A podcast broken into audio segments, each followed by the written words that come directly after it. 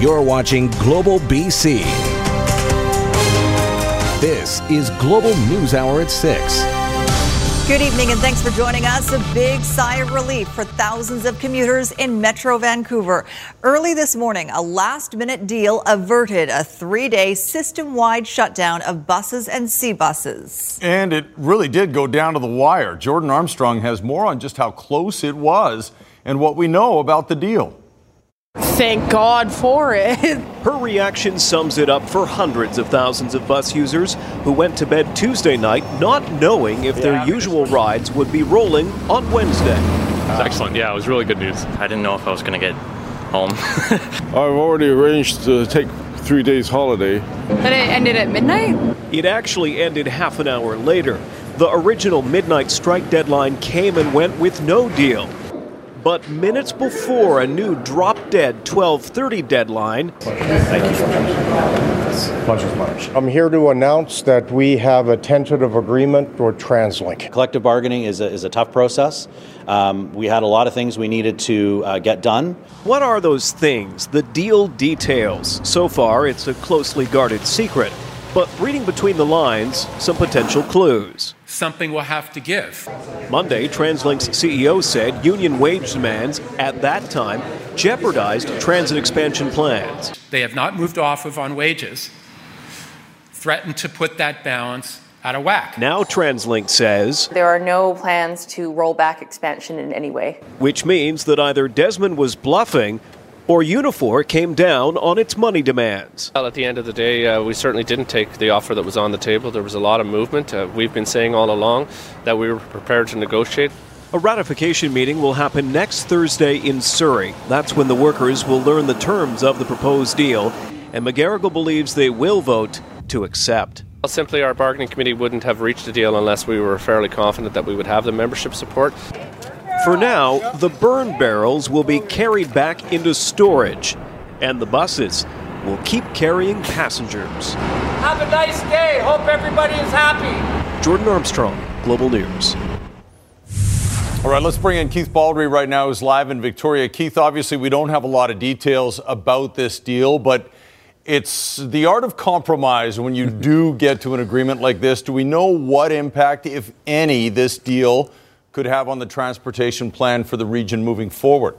Well, I'm going to uh, continue the tea leaf reading that Jordan started in his story, talking to some people over here today, people who are close to the union and to uh, basically the issues at hand. And also, New Westminster Mayor Jonathan Cote, the chair of the Mayor's Council. Again, if you go back to the point Jordan made, they, they were so far apart, so far apart that that jeopardized the transportation plan. Now that transportation plan is not in jeopardy, which tells me they came close together, mostly on the company side. Here's uh, New Westminster Mayor Jonathan Cote.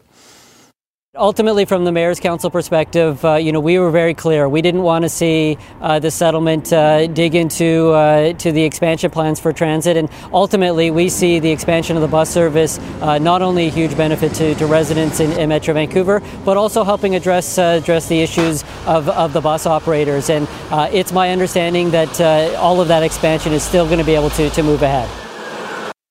So the buzz out, uh, buzz out there, Chris, is that the deal that was reached last night is more closely aligned with what the employer was offering rather than what the union was seeking. It was a $600 million gap. If you went with the union side, that would have wrecked the expansion plans. Those plans are still intact, which tells me the company won a lot more last night than the union, than the union did.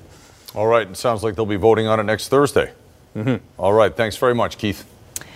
Well, there are calls tonight from municipalities in Metro Vancouver to follow the lead of the Tri Cities when it comes to ride hailing. That region is establishing a single business license for rideshare companies to operate. John Hua has more on why advocates say requiring separate licenses for every municipality makes no sense. Waiting for the bus, feeling like they just dodged a bullet. I was like stressing out trying to find rides and stuff. Transit users say barely escaping a full scale bus strike just highlights the need for ride hailing. Hopefully it comes soon because it'll be better than taxis. It's really important to like have a backup plan. The Tri Cities of Port Moody, Coquitlam, and Port Coquitlam now banding together to streamline the process of getting a ride hailing business license. It's three different councils, three different mayors, three different staffs but we were able to get it done in, in pretty short order. The goal a one size fits all regional approach across all of Metro Vancouver. The idea that you're going to have 21 different licenses with 21 different fees with 21 different rules for the 21 different municipalities in our region uh, is just kind of laughable. Right now in Vancouver, ride hailing license requirements include charging $155 per company, 100 bucks per vehicle, and a 30 cent fee for curbside pickup and drop off during daytime hours. The Tri Cities charging a business license fee based on fleet size, no per car fee, and 10 cents for pickups only. We have a real concern about congestion and the effect of that on our road network. And uh, right now we have we can expect about 500 taxis out there on a on a given day. Uh, with ride hailing, we could have 5,000. Critics say prohibitive costs can't get in the way of public convenience. I think Vancouver's going to have to fold their cards and say, you know what, for the good of the region, we need to have a single licensing scheme that's affordable and makes sense to people that are providing the service. Despite some holdouts, the Tri Cities hope the majority of municipalities are ready to hail in this new service as soon as possible. John Hua, Global News. And while we wait to see if ride hailing makes it in time for Christmas, a holiday safety blitz targeting limousines has had some rather concerning results. Vancouver police say of the 30 limos that underwent safety checks last Friday night, Five were removed from the road altogether. 36 violation tickets were issued, along with 25 notice and orders, informing drivers their vehicles were in need of service or repair. Now to that windstorm that blew in overnight, knocking out power to thousands of people on the lower mainland and southern Vancouver Island. Nadia Stewart is live in the valley for us tonight, where it's still blowing pretty strong, Nadia. Yeah, it's still pretty blustery out here, and there are still 600 customers off the grid in North Vancouver. But, Chris, it's nothing compared to what they saw overnight. The cleanup began early Wednesday morning after a gusty night on the North Shore. Last night, a tree fell about 10:30 down the end of the block there, but 10, 20 minutes later, a very large tree took out power. So we've been without power all night. And he woke up to this his work vehicle covered in trees with a lamppost looming overhead. This is probably top 10, I would say. Yeah, it's pretty thick uh, with branches and stuff everywhere. So Trees falling on power lines knocked about 22,000 customers off the grid at the height of it all, about 19,000 on the North Shore and 3,000 on the Gulf Islands. Many woke up to messy scenes like this one as BC Hydro crews worked to restore power. We have a number of crews we brought in, uh, both our BC Hydro crews as well as our contractor crews, uh, working around the clock since early this morning. Uh, again, we will have some contractor crews heading over on the ferries as soon as possible to get over to the Gulf Islands to, to work on repairs there.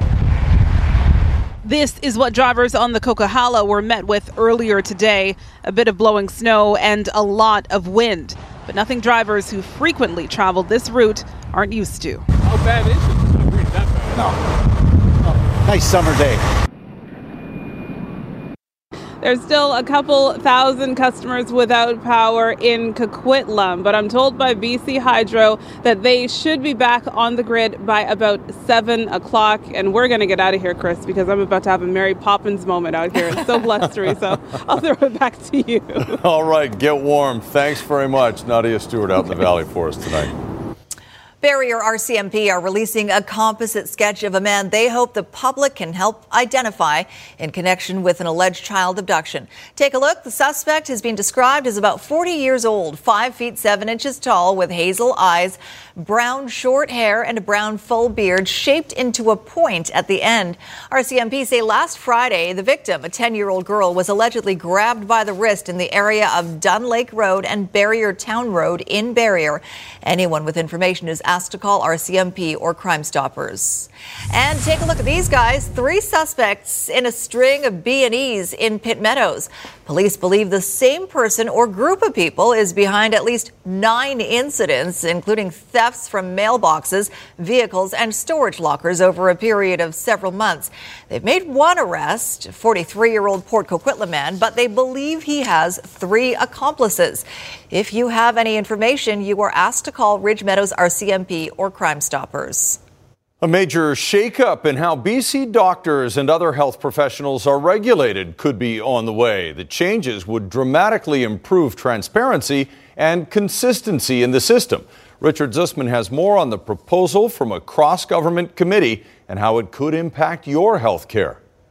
They regulate doctors, chiropractors, massage therapists, and every other health professional in the province. Now, the college system is getting a proposed major overhaul.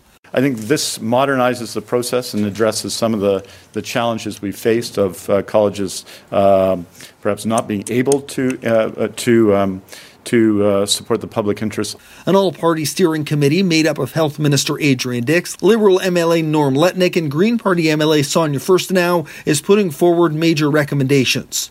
The first, to ensure boards of the colleges are made up of the public and not just health officials from that specific board, reducing the colleges from a bloated 20 to a streamlined 5. Three, making it easier for other health bodies to get regulated. And finally, a big step towards public accountability by providing results of all public complaints where action is taken. If a, a member of uh, any of the colleges is found in contravention and is disciplined, that would be available to the public.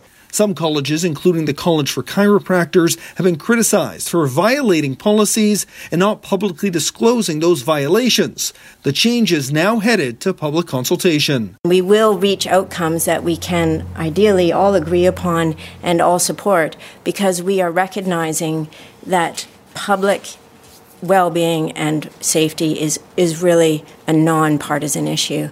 The College of Physicians and Surgeons, the province's largest college, is one of those that will remain intact. When asked for comment on Wednesday, they said they are still reviewing the proposal. It is a very significant change to an area of provincial regulation we're talking about here. The sheer number of professionals in question is very large. Changes of this magnitude take time. The province will be accepting public feedback until January 10th, with a plan to implement changes later in the new year. Richard Zussman, Global News, Victoria. Vancouver City Council has backed a proposal for free year round parking for veterans. Right now, those with veterans plates are exempt from fees at Vancouver parking meters and lots during Veterans Week in November.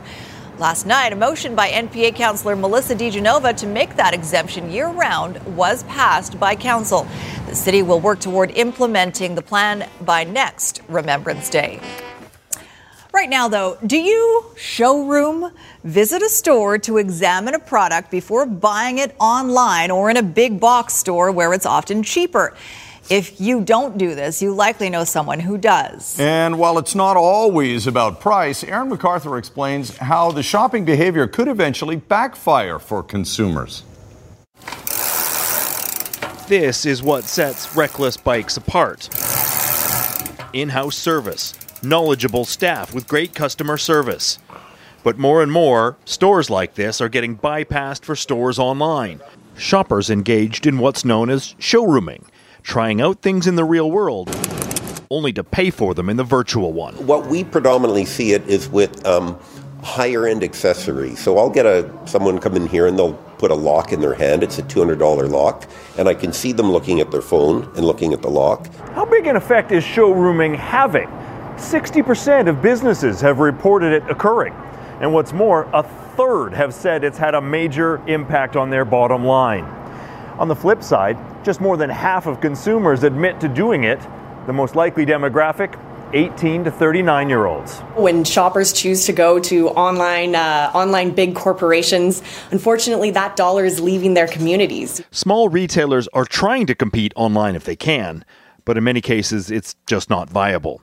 With Black Friday and Cyber Monday approaching, the CFIB is urging people to think and act locally. The majority of Canadian shoppers really do prefer shopping local than online, and what I'd love to see is that action coming through and not just the words. In the retail world now, you're either you're big or you're small. And if you're caught in the middle and you're just a lukewarm product, that's where you're in trouble. At Reckless Bikes, staff have embraced online shoppers. People may have purchased their bike online, but the internet can't fix it. Adaptation, the key to success in the modern retail environment. Aaron MacArthur, Global News. A dazzling new art installation is being unveiled tonight under the north end of the Granville Street Bridge. And that's where we find meteorologist Yvonne Schalle. Uh, Yvonne, this is a the public art component of Vancouver House, uh, more colloquially known as the Twisty Tower. Yes, and the spinning chandelier, if you want to come check it out, we're just on Beach Avenue, right underneath the bridge, and you can hear the entertainment that's kicked off behind me. Now, from the City of Vancouver, this is Eric Fredericksen to talk a little bit about this. Uh, it's a fantastic feature. Tonight's a big night, the unveiling of it. What can we anticipate, and if people are still planning on coming down to check it out? Well, so after we've said a few words, uh, the, the piece will have its official debut. So, what will happen is it'll light up uh, descend, begin slowly spinning, and then speed up to the point that the crystals are all splaying out from the side. And that's the regular performance that the piece will do uh, twice a day once it's up and running. And right now, there's tentative times. So if you can't check it out tonight, when would be the other times that you can check it up? It will be a permanent feature here. It's going to be a permanent feature under the Granville Bridge. Uh, right now, the plan is for it to happen at noon and 9 daily, but that's subject to a little bit of adjustment. And this is great because this is done by a local artist, and this is just a nice feature for art to be displayed in the city of Vancouver. Yeah, I think for Rodney Graham, who was born in Abbotsford and built an entire career working in Vancouver, uh, and really showed that it was possible to have an international art career while staying in this city. Uh, it's really exciting to have this permanent project by him and, and one of the most significant projects by him permanently here in the city we're looking forward to it tonight and then, then in, the, in the days going forward. So thank you so much for your time. There's still some time to check it out. Things will be kicking off, or the uh, it'll be descending rather just after seven o'clock this evening. And it's chilly if you're planning on coming down. I've got your full forecast, especially as you approach the next couple of days. You'll want to bundle up for the morning. And once again, we're just underneath the Granville Street Bridge. Back to you guys. It'll be quite the sight. Thank you, Yvonne. All those in favor, please rise. Thank you. Be seated. Those who oppose, please indicate or rise. None. Nemine contradicente. And with that unanimous vote in the legislature in Victoria, BC became the first jurisdiction in Canada to pass legislation implementing the United Nations Declaration on Indigenous Peoples. Among many other things, the legislation requires that Indigenous peoples are included in all decision making that impacts their rights. Environmental in BC are calling on Prime Minister Justin Trudeau to follow through on his campaign promise to transform BC's salmon farming industry. As Linda Aylesworth reports, they say it's time the farms were moved out of the ocean and into closed containment facilities on land.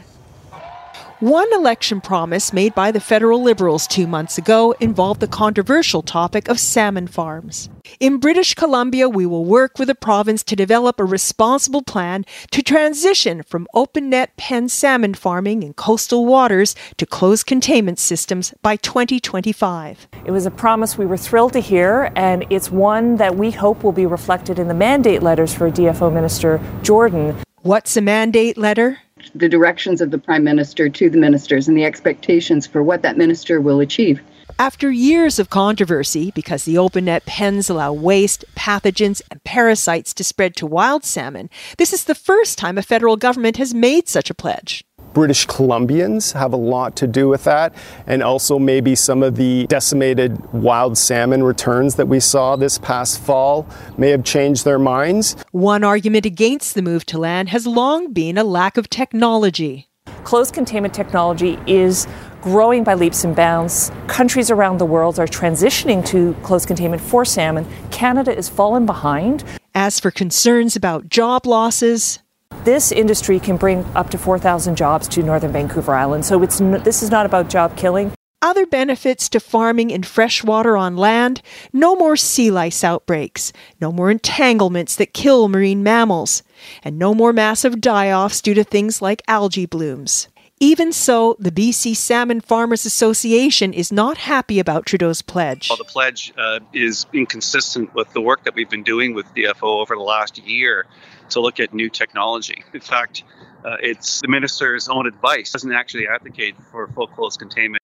But the pledge has been made, a promise many others hope will be kept. We won't believe it until it happens, but we are going to keep pressing Minister Jordan and the Prime Minister. Linda Aylesworth, Global News. Global News contacted the Department of Fisheries, but at this point they have not responded to our request for an interview or a statement.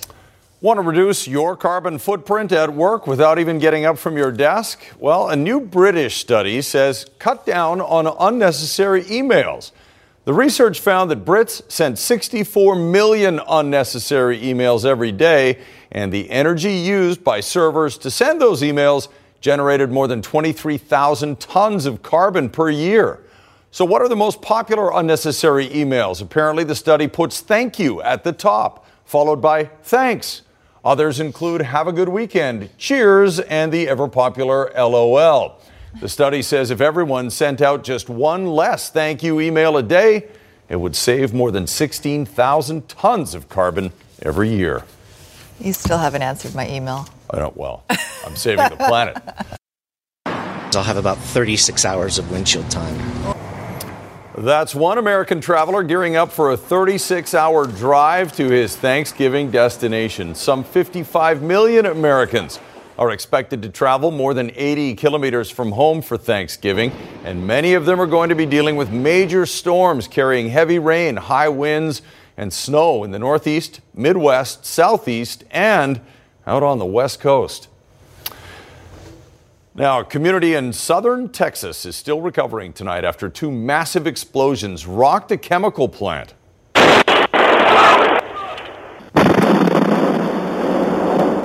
Home security cameras capturing the first overnight explosion near Port Neches, just east of Houston.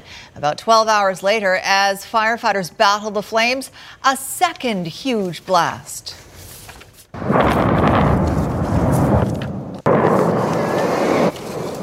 The explosions blew in windows and even garage doors in homes for several kilometers around the plant.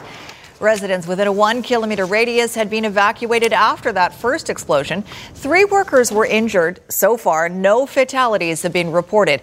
This is the third major explosion at a chemical plant in the region since 2013.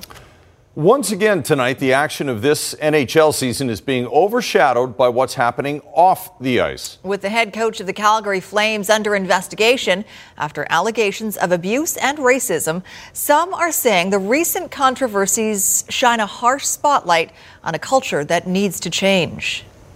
They're on the road and in need of a win, but Calgary Flames players had little to work on during Wednesday morning's skate in Buffalo.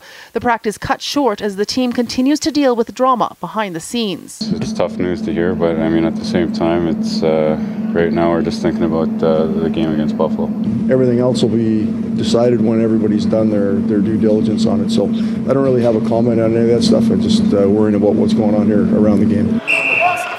But for now, the Flames are playing without coach Bill Peters behind the bench. His future with the team very much up in the air following mounting allegations of abuse from a growing number of former players. Peters, through the Flames, has not responded. Akim Aliu was the first to come forward. On Twitter, Aliu, who is black, says Peters directed racist comments towards him when Peters was his coach in the minor leagues a decade ago. Then Michal Jordan came forward with a second allegation that Peters kicked him and punched other players in the head while he was coach of the Carolina Hurricanes. The current coach of the Hurricanes backs up Jordan's claims. For sure happened, the two, two issues that are in question. Um, but to me, it's what happened after that I'm proud about, actually, the way the players handled it and the way the sports staff handled it, which was bring it to management right away. But former NHL player Dan Carcillo says the problem goes beyond one coach, alleging Darryl Sutter, his former coach with the LA Kings, was abusive towards players as well. Brutal. The worst coach I've ever had in my life. Just negative, negative, old school Sutter, walk on eggshells, demean people in front of the room, um, in front of everybody. Sutter has not responded publicly to Carcillo's allegations. Global News reached out to Darryl Sutter directly and through his family foundation as well as his current team, but didn't get a response. I think when you look back at how sport evolved, it's a lot of a military background. There's a lot of chain of command, stays in the room type of idea. Sports marketing specialist Bob Stellick believes the hockey world is experiencing a wake up call, that the old school ways of the past will no longer be accepted moving forward. I think the NHL and sport is really a reflection of what's going on in society. And I think we all thought things were getting a lot better than they were. And maybe this is a bit of a, um, a realization for everyone that we've got a long way to go still. A long way with plenty of uncertainty as the NHL tries to skate through another rough patch. Heather Yourex-West Global News, Calgary. Dozens of university students crowded a Toronto courthouse today to see the suspect in a bizarre and disturbing series of attacks. A warning, though, the subject matter in this story could be disturbing for some people. 23 year old Samuel Opoku made a brief appearance to face charges of assault with a weapon and mischief related to three alleged attacks where liquefied feces were dumped onto strangers at two campus libraries and a downtown sidewalk. Opoku spent most of his appearance hunched over in the prisoner's box, looking straight down. I feel like everyone's just a little relieved that we can focus on our studies as exams are coming up.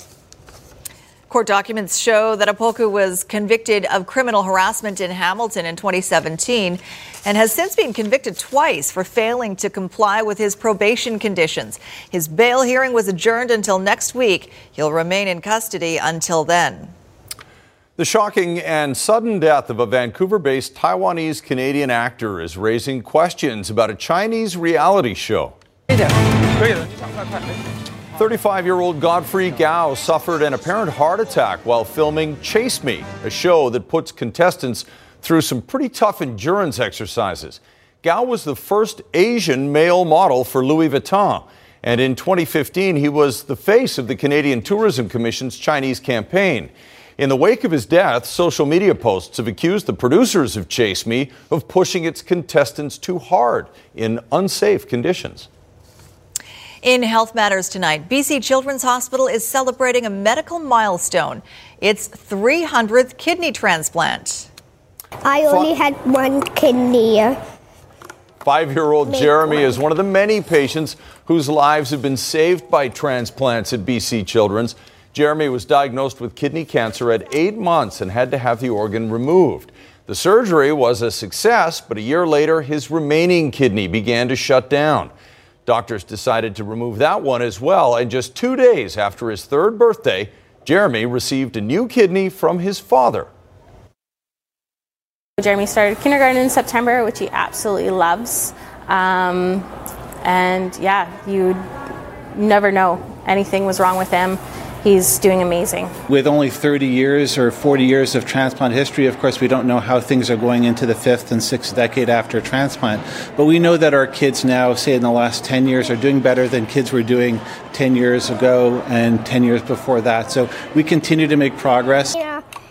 The first pediatric kidney transplant at BC Children's took place in 1983. Right now, there are three children on the wait list for a kidney transplant, five more waiting for a heart or liver transplant. You can register to be a donor at transplant.bc.ca. Meanwhile, a New Jersey hospital is promising to do a better job after it mistakenly gave a kidney transplant to the wrong person. The organ was given to a 51 year old patient who didn't need it, bypassing the patient on the transplant list. The hospital says the two happen to have the same name. Luckily, the wrong recipient was a match and is doing well, and the other patient got their transplant on Sunday. What may be a sign of things to come from the Colonel in Ontario for one day and only at this location in Mississauga. Kentucky Fried Chicken Canada tried out some plant based menu items. They included a plant based fried chicken sandwich and fried popcorn chicken. Tastes like KFC's original meat, yeah. Tastes like KFC. And I was really looking forward to this. I came here at like 7:30 and I've been waiting for it and I'm not disappointed. It tastes nice. It's very nice and crispy. KFC Canada says it will review the feedback to determine whether these meatless options will be rolled out across Canada next year. whatever. Oh! A wandering bear gives a California family the scare of a lifetime. How they finally got the animal out of the vehicle after the forecast. After it went for a little joyride. All right, meteorologist Yvonne Schalle is out uh, in the cold under the Granville Bridge uh, where there's a big party for the chandelier. It's about to spin in about an hour from now. Mm-hmm. Yes, and lots of people are gathered. It's just started to fill in, and I anticipate more will. If you do want to come down, there's live entertainment just behind with the stage. There's food trucks, a great way to stay warm. And the reason being is temperatures are very chilly. We've got very windy conditions. A glance at some of the numbers and what we're looking at for tonight. We're sitting at four, but many spots this evening and for tomorrow morning with the wind chill will be into the minus double digits. Right now, for areas near Williams Lake, currently feeling like minus 18. Still very windy, eastern areas, and stretching into the Fraser Valley, sustained at 52 for Abbotsford. And right now, there's gusts at 72 kilometers per hour in areas near Hope, closer to 50 kilometers per hour. A wind warning still in effect, sustained winds at 70 and could see gusts of up to 90 kilometers per hour. It's the southeastern area of Metro Vancouver, including Langley and Surrey. That's included within that. Howe Sound, Victoria, and areas near the southern Gulf Islands. It'll ease off this evening, but still very windy for tomorrow and chilly looking ahead towards the weekend especially leading into Saturday and Sunday. Northern half of the province, plenty of sunshine by the afternoon, only getting into the minus double digits inland for the northern half. The southern half of the province, in the early morning hours, the wind chill will be into the minus teens. South Coast tomorrow morning, do bundle up. It's going to be a cold one, very windy still, wind chill on Friday morning at minus 10. Dry and sunny over the next few days, but you will need to bundle up. If you're planning on coming down to the sp- uh, spinning chandelier, you still have some time. And if you don't catch it tonight, it'll be uh, descending twice every day. The times are to be determined, but we'll have more information. Back to you guys. Sounds good. Thanks very much, Yvonne. Stay warm down there, too. Looks like fun, but it does look cold. All right, a family in the Lake Tahoe area watched a wildlife drama play out in their own driveway when a bear took a liking to something in their SUV. He's going near your car, Dick. Dick, seriously. Dick. Oh, God. He smells whatever. Oh, no, no, no. The bear got in easily enough but couldn't seem to get out. After several minutes with who knows what happening inside, one brave soul finally, after two tries, gets the door open. You gotta get that open. I want him to go away. There, he's going to get out now. He's out. Poor little oh, one. The bear wandered around the driveway for a few minutes before walking away. At this point, we've had no word on the condition of the vehicle. The exterior looks fine, but those bears, man, they don't. They tear things up when Right? they get in there. I don't know. They know. don't use the little garbage container in the car. They just toss things around. The bear got in. And it's like, ah, I should have learned how to drive a standard. I, I, Right? I can't. I can't work a stick. I can't move this thing. Kept stalling. Okay. Uh, Squires here, things are going off in this Canucks game tonight. Yeah, we're gonna show you. It's it's like 1985 has come back again. well, a lot has happened in the past, I don't know, 10 seconds in the Canucks game. That was uh, that. Since you left, since we that last was. saw I'm serious. That was pure 80s hockey. That was Yeah. the 80s, where you know nothing nothing Mullets seemed to get stopped. High scoring. Very high score. The goalies wore tiny pads. Tiny pads. The goalies were tiny guys. Yeah. uh, when the Canucks started this six-game road trip, the general feeling was they would be super happy if they could win just half of the games. Three would be huge. Well, tonight in Pittsburgh, they had a chance to win three because they've already won in Nashville and in Washington. Oh, the Canucks had Nikolai Goldobin back after he was brought up and Sven Baertschi was replaced. Baertschi didn't really do very much in his time here when he was up from Utica. Goldobin, of course, leading the Comets offensively. Didn't really do much tonight, but Travis Green saw plenty of goals both ways. First one was right off a face-off, Jake Guentzel making it 1 0 for the Penguins. Take another look here. Just don't often see this happen, but it worked. So it's 1 0 for Pittsburgh. Then on the power play, Other side. Bryan Rust, who never sleeps. From Malkin, who had a massive game tonight. That made it 2 0 for the Penguins. Perfect pass. Canucks don't get their sticks in the way, and Vancouver's down early. Looked like the uh, Penguins might run away with it. Then, Quinn Hughes. I know JT Miller, who scores here, has been great this season, but I still, for my money, think Quinn Hughes has been the Canucks' best player. He doesn't panic. He makes great passes. I love the way that kid plays. 2 1 in the first period. Then Hughes, watch here. See that lead pass? That gets this going. Pettersson back from Virtanen, and it's 2 2. Little give and go. Pettersson and Virtanen. So, Canucks back in it. Then the Canucks take the lead.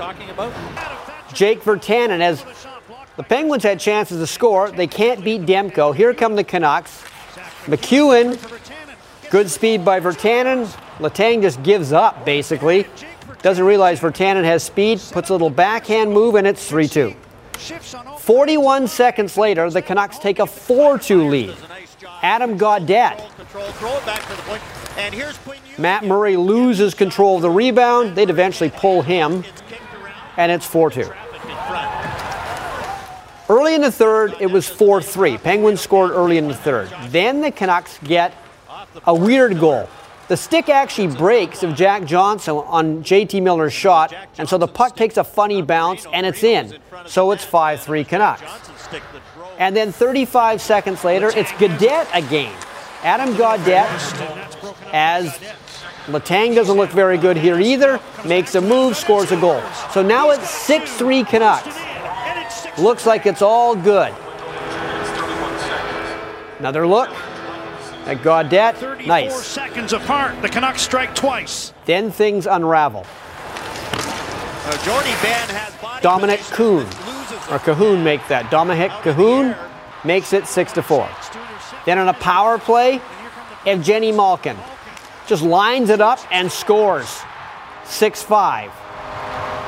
Next, Zach Aston Reese as the Canucks are losing energy here. And the Penguins have the puck. Marino shoots. Blocker save. Rebound. 6 6. And then Chris Letang, who was brutal through most of this game, he gets a goal. And this proved to be the winner. There would be an empty netter, but this is the 7 6 goal.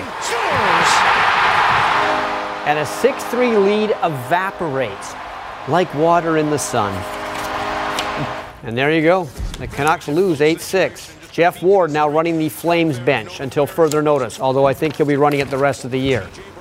TJ Brodie, who collapsed in practice recently, scores his first goal since getting back in the lineup for Calgary. They're in Buffalo. Jimmy Vesey here, shorthanded. Shorthanded again for. Right? He scores. This game would go to overtime.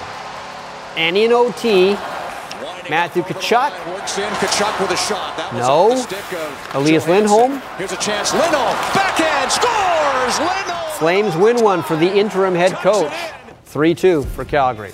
Oh, one of the most popular Vancouver Titans this past season won't be around next year. Bumper is not coming back to the Titans. What? I know. I just bought his jersey. I know. Bumper's not coming back, and he actually was a key member. This is, for all the people who are fans of the Overwatch League, this was a big surprise that he's not coming back to Vancouver because he was a key guy in their runner up finish this year. You get poached by another team? We'll talk about it later. Yeah. Thanks. But you know what? Your jersey will still look good. Yeah, okay. Here's today's snow report. Whistler Blackcomb opening tomorrow. Grouse, Cypress, Sasquatch, still an opening to be determined. Manning Park opens at a later date. Revelstoke and Fernie open on November 30th. Kicking Horse opening December 6th. Big White and Silver Star open tomorrow. Sun Peaks is open with a base of 64 centimeters. Apex opens December 7th. Mount Washington will open at a later date. Whitewater opens December 6th. Red Mountain December 12th. Powder King a base of 156.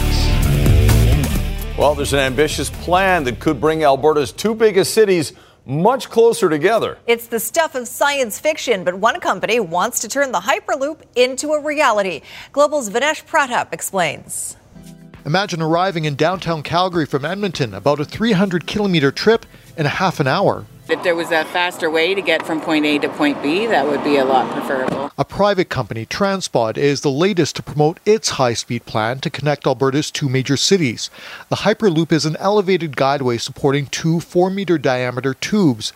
Specialized vehicles the size of a train coach would travel along at high speeds, reaching 1,000 kilometers per hour at some spots.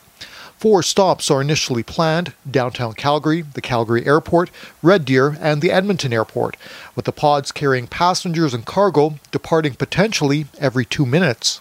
we're not asking for public money. We're really asking for uh, a letter of support. The company needs about a 10 to 20 kilometer strip of provincial land along the highway to set up a test track. Transpod says it reached a deal with the previous NDP government, but according to the CEO, there was a provision to tear everything down following testing. We can't do that. We, we have to uh, provide visibility to uh, those investors. And now, with a new government, a renewed push to get the tube concept off the ground. But the level of interest is, uh, is pretty low. In a statement, the minister's office indicates it's open to new private sector proposals to increase transportation options, adding the province has not yet received a proposal from Transpod. But even if the concept gains speed, it still raises questions for some who serve highway travelers. We'd probably end up shutting down this business. Transpod believes if everything comes together, that its Hyperloop could be running by 2030. Do you think the, the, the province should maybe give this consideration? I think so for sure. Yeah. yeah. Yeah, I think it's part of the future. A decade for science fiction to perhaps become science fact. Vinesh Pratap, Global News. If they don't want it, let's bring it here. Yeah, for sure. Let's check in right now with uh, Yvonne, who's down at the big unveil. Should be happening any minute now, Yvonne. Yes, we're just underneath the Granville Street Bridge on Beach Avenue. There's still time to come. Uh, the chandeliers are going to descend within the next half an hour. Uh, great crowd that's out here, but if you're planning on coming down, you will need to bundle up, and it's going to be very chilly over the next few days. Guys? All right, thanks very much, Yvonne. The big unveil, the big reveal will be shown on BC One and throughout the evening here. And then we're going to see a modern dancer wearing like a flesh colored leotard swinging from the chandelier. Or just a guy. Wait till New Year's Eve. Some guys can do it for sure. it's true. Thanks for watching.